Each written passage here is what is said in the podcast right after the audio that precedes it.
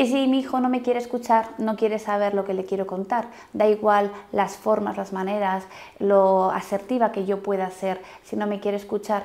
quizás no es el momento de insistir, de presionar y de crear un espacio de, imposición por mi parte. Es un momento para decirle, bueno, me gustaría decirte esto, necesito hablar esto contigo, me siento mal o necesito comunicarte esta necesidad que yo tengo, pero entiendo también que tú ahora no quieres hablar de ello, entonces dime en qué momento quieres hablarlo o te doy un espacio para que lo pienses. Desde luego que hablarlo tenemos que hablar, porque esto no se puede quedar sin hablar, es una forma de decir las cosas se hablan cuando sea, en el momento que nos venga bien a los dos, pero se hablan. Entonces yo ahora voy a estar esperando, es una forma también de, de enseñar ¿no? que cuando las cosas son importantes, también esperarlas es una competencia emocional por nuestra parte, ser pacientes y esperar el momento adecuado para otra persona es importante. Así que dime cuándo quieres que lo hablemos, pero desde luego quizás antes de irnos a dormir o quizás mañana, el fin de semana, lo tenemos que hablar.